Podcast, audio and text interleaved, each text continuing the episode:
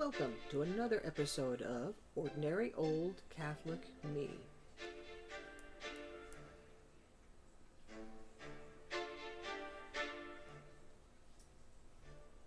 A little late this week getting out the podcast. Not for a terrible reason, good reason. I actually was out most of the day and was at the Los Angeles Cathedral for the opening Mass of a Jubilee year. According to the scriptures, a Jubilee year is celebrated every 50 years, celebrating God's mercy, His salvation, and it coincides with 250 years of faith, the Catholic faith in Los Angeles, and the very first church in Los Angeles, the San Gabriel Mission, for the Archdiocese. Then there was a nice, unexpected lunch in Chinatown. I hadn't been there since I retired or before I retired over a decade ago. And then I had an errand to run. By the time I got back here, it was after five o'clock, and I hadn't begun this and was still distracted by other issues. So, it's late. I'm going to try to do it still on a Saturday and have it posted before midnight. Just another acknowledgement of the day that it has been the 20th anniversary to the day of the attack on the World Trade Center in New York by Islamist terrorists, which killed 3,000 people of various backgrounds, ages, and cultures. Eternal rest grant unto them, O Lord, and let perpetual light shine upon them. May they rest in peace. Amen. And also, we should remember the many people who, seeking to rescue those who could not be after such a vicious attack, and to find bodies so that they could be given proper burial, they developed illnesses and therefore have died themselves in the years intervening from that day. What we fat and happy Americans would call collateral damage. It's not the subject of this podcast, but personally, I don't think 20 years has made Americans wiser. If anything, as a nation, our self indulgences have become legion, and our memory of history before the day we are currently living in nil. But that, of course, is the overpowering shadow of sin and the capacity of evil from which God sought, seeks to liberate us, require us to fight our concupiscent and violent inclinations. I take it back. Maybe in a way, this day naturally coincides with today's subject. So, here's what happened to generate it. It's about who is a saint, but kind of in a reverse.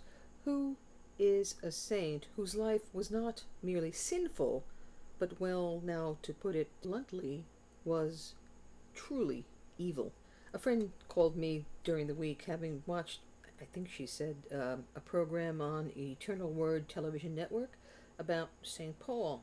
She was earnest. One of the things I like about her is that we can have these really, really intense and good conversations of a sort that there aren't many people with whom I have found I can have them, maybe a handful over my life. Not that I'm claiming any great brilliance on the behalf of either of us, although she's quite smart.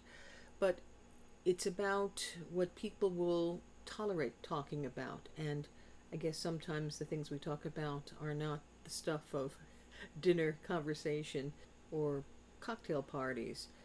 Maybe it's just that we have this sensitivity somehow in our family lives and in our histories that make us think about these things.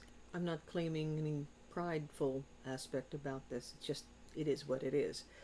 And in some ways it's nice to find somebody else that you can indulge this side that that I suppose some might call gloomy. To me, I guess, to my friend, they are compelling. We just can't help thinking about them. And maybe as is true for all sorts of people who think about these things, the answers aren't always satisfactory because we're human and there's so little we can see beyond this sort of foggy place in which we live.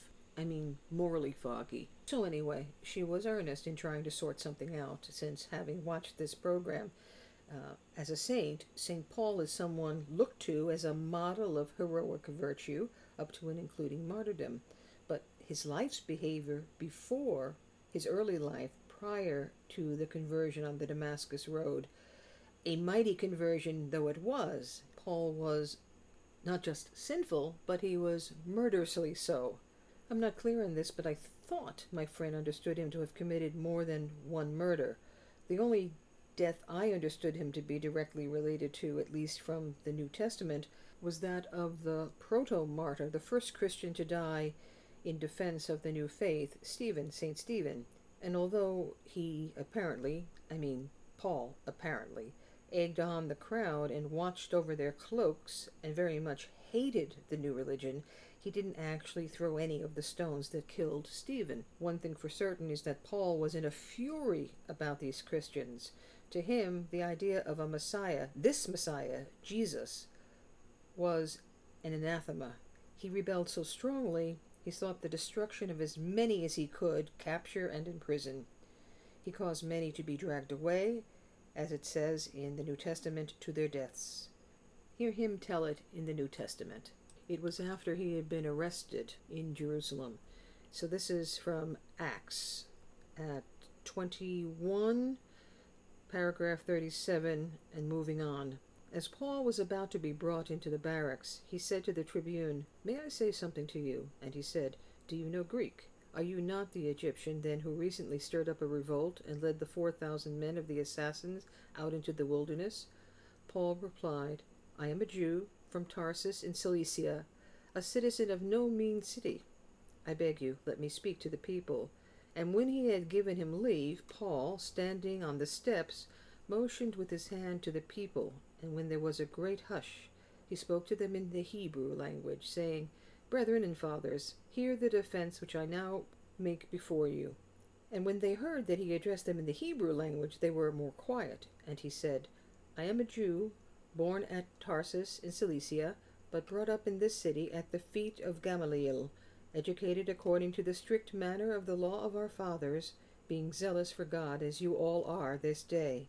I persecuted this way to the death binding and delivering to prison both men and women, as the high priest and the whole council of elders bear me witness.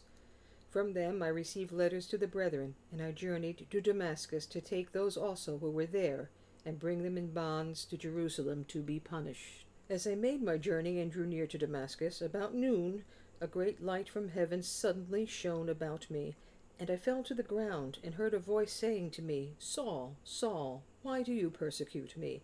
And I answered, Who are you, Lord? And he said to me, I am Jesus of Nazareth, whom you are persecuting. Now those who were with me saw the light, but did not hear the voice of the one who was speaking to me.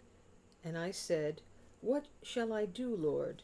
And the Lord said to me, Rise and go into Damascus, and there you will be told all that is appointed for you to do. And when I could not see, because of the brightness of the light. I was led by the hand by those who were with me, and came into Damascus. And after that moment, he was not the same ever again. In fact, he was no longer Saul, he was Paul. I suppose, in a way, you could say he became another person. He was transformed, he was changed.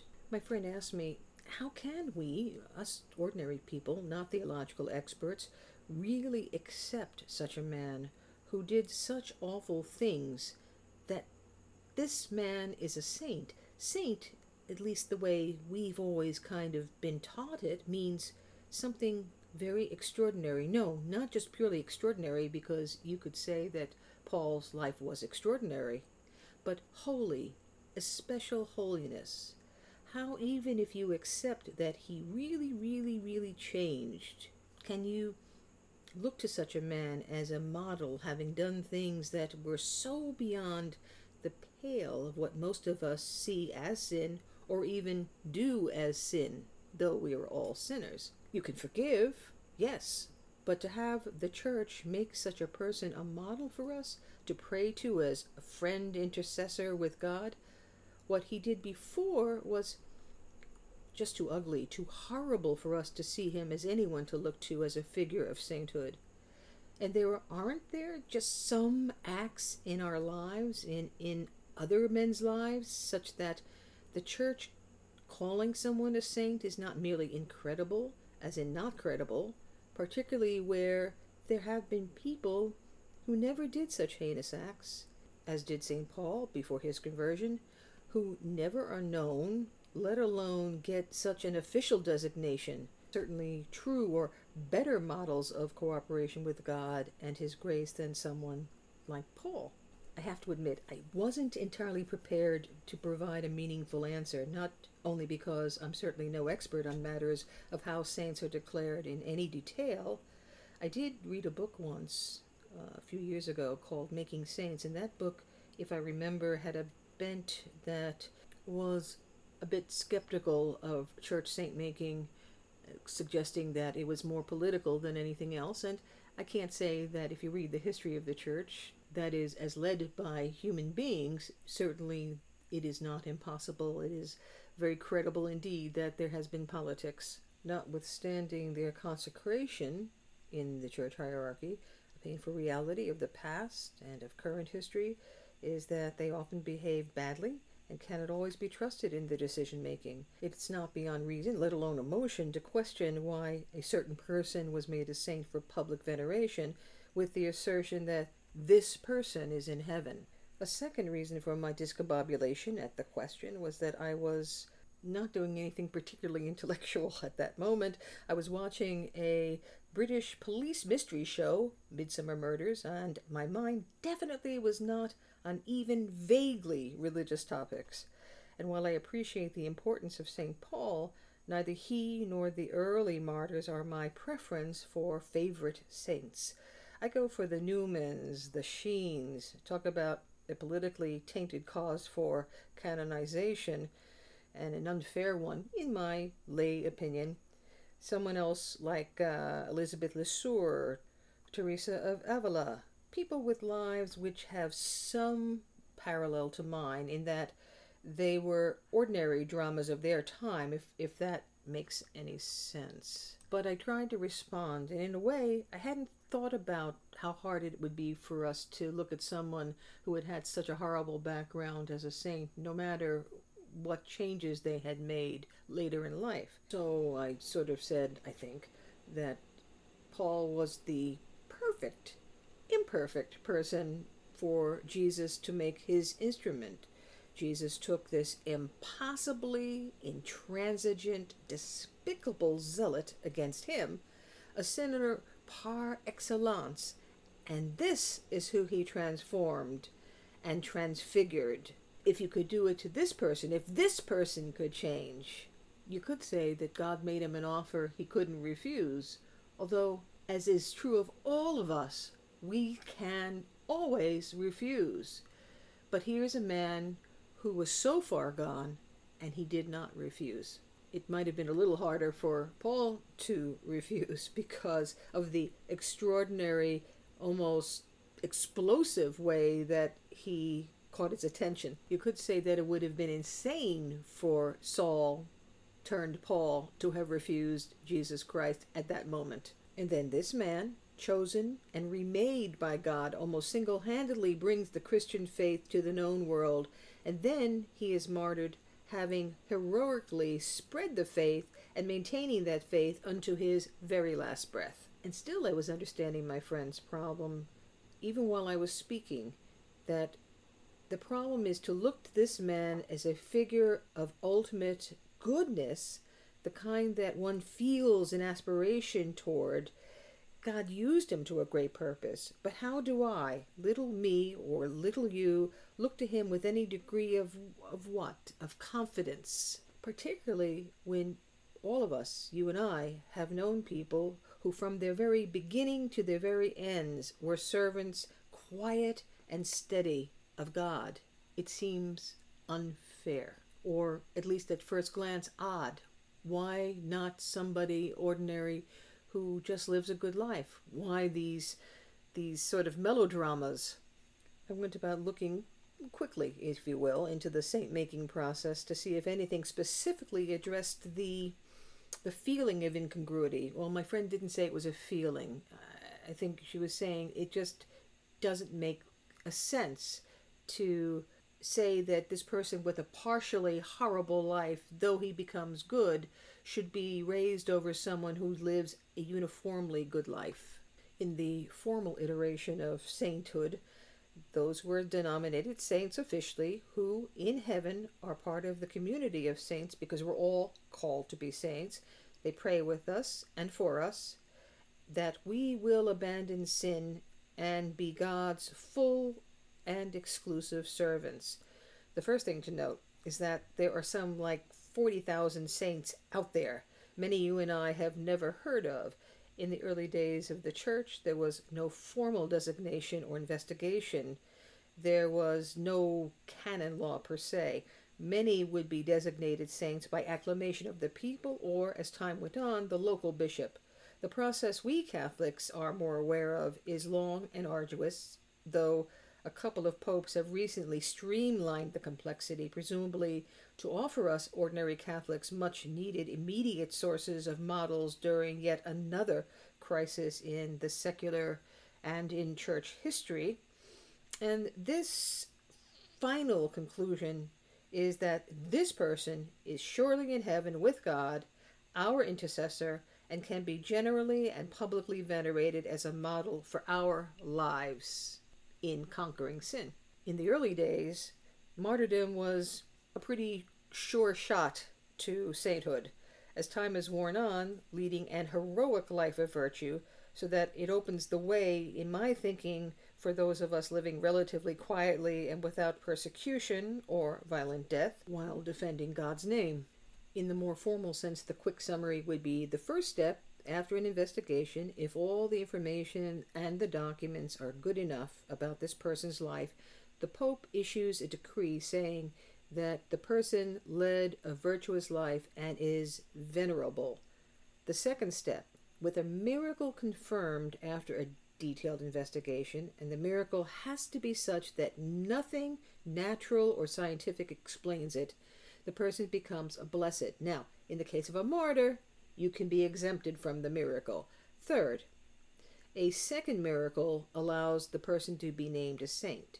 The idea is that the person is now a role model for the rest of us as witnesses and followers of Christ in whose name we can follow and imitate. I found this book by Thomas Craughwell. I'm not sure I'm saying his name right. It's uh, C R A U G H W E L L, called Saints Behaving Badly The Cutthroats, Crooks, Conmen, and Devil Worshippers Who Became Saints. Some he detailed I already knew of, and you would know of St. Matthew, the tax collector, whereas Craughwell points out wasn't just like the IRS, but basically extorting money from the poor not only for the nation, but for himself. St. Dismas, who died with Christ as one of the two thieves, the good thief, St. Augustine, the wild and woolly father of an illegitimate child named Deodatus, Thomas à Becket, friend of Henry II, and also a wild and woolly playboy before turning the tables on Henry II and defending the church unto death.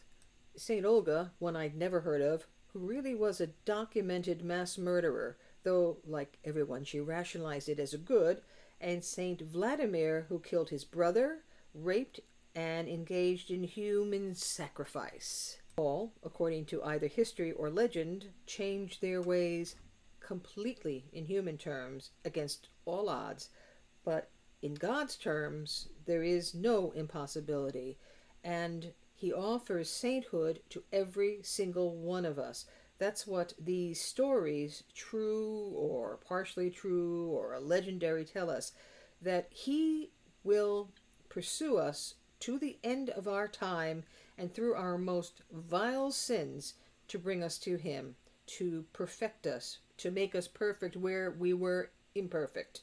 Maybe the way to look at those really troubled people who became saints is in the aggregate. Don't be like Judas, who thought his sin was too great that he could not be cured, be forgiven, be reformed, but like St. Peter, or since we were, my friend and I, talking about St. Paul, be like St. Paul, who literally became a different person in Christ. God shows us a mercy that we are not capable of showing to one another, I suppose. This little book by Thomas Craughwell had an introduction that points out something about how saints, including some with questionable backgrounds, are often depicted, and that kind of creates the problem for us because a lot of times the stories are of a kind of two dimensional goody two shoes, so that being holy seems rather easy to achieve. Or, in a sense, being holy is something you have to be from the very beginning in order to be a saint, or that's the should of it. And as I said, the complication is that we both know people who, for most of their lives, as far as we can tell, were devoted to God. Real human beings, certainly, but without the drama of murders and pillaging and theft in their backgrounds. Why not look more to them for the declaration of sainthood? And we have some of those too the Thereses of the Little Flower, the St. Teresa's of Calcutta, the Elizabeth Ann Setons, the St. John Boscos. We have them. We actually have, when you think about it, the entire spectrum of human frailty and goodness and potential goodness and the combinations thereof. And because this whole spectrum out there, there is a real hope that all of us, no matter who we are, can also join them in heaven. This is what Thomas Craughwell says in his opening, his introduction. Every day, all day long, God pours out His grace upon us, urging us, coaxing us to turn away from everything that is base and cheap and unsatisfying and turn toward the only thing that is eternal, perfect, and true, that is Himself. What is a saint? A saint is a person who tries to imitate Jesus Christ, who strives to practice the virtues to a heroic degree. Lots of people are good, and some people around us show glimmers of saintliness from time to time, but a man or a woman whose entire life, all day, every day, is devoted to self sacrificing good works and intense periods of conversation with God, commonly known as prayer, these individuals are rare indeed. Most of us will never know a saint. And then there's this, he says a conversion experience is not magic. It is only the first step in a lifetime of striving to avoid the old sins, grow in virtue, and conform one's unruly, rebellious will to the will of God. But in my perusal of different articles and things of that nature, in trying to get a handle on the problem that my friend has and that I really understand, is this from a book called Catholicism for Dummies. And this is the first line that I think kind of works for me. The Catholic Church believes that saints are ordinary and typical human beings who made it to heaven. And my addition would be that the naming of saints has been, as I said earlier, all over the board. People who were very good pretty much all of their lives, like the young man Carlo Acutis, who's now blessed Carlo Acutis, but he only lived to 17 or so, so he didn't have a whole lot of time to really mess up. Or someone like St. Paul. So I guess if you happen to be a murderer in prison who is hearing the call of God, not a Damascus call perhaps, strictly, but you've been introduced to Christ and you go in that direction, the Catholic Church says you are not lost if you throw away all your will and turn it over to God. For such a person whose life experiences in no way match mine and in no way attract me, even my sympathy, can be looked to, that person can be looked to like a St. Paul or perhaps the killer of Maria Goretti could be looked at as a resource. He's not been named a saint, but there's been talk of his being a saint. His name is Alessandro Serenelli. I have a hard time with that. He did a horrible thing to that young girl, and yet he turned his life around. Some say he did this most despicable deed and was in time converted, and could one day be named a saint. That's a little hard to take, isn't it? A little easier it would be in the case of, say, of St. Paul, as he spent the remainder of his life preaching Christ crucified, such that the Catholic Church became known to the whole world through 2,000 years that's big stuff, kind of overcomes a lot. But that such a person's acts can coexist with the idea of sainthood, it seems to us incongruous. I see, we see holiness as a kind of standalone state. One is either holy or one is not holy. Perhaps, as all of this seems to show, it is truly a journey, this holiness, less dramatic for some than for others. Holiness is for the most part, a becoming. You know of my appreciation for Flannery O'Connor, those who have listened to the program, but I realize it is only recently that I appreciate her horrible stories of horrible people because they show grace being offered when men and women are at their absolute worst. I was always repelled by the idea that grace permeates even to the most despicable places and to the most despicable people. I read something somewhere that it's a good slogan You are God, and I am not. As I said earlier, God shows us a mercy at all times that we're not capable of toward one another. There may be few human beings who are. That's why the prodigal son is such an amazing story, because we've all been both the prodigal son and the good son.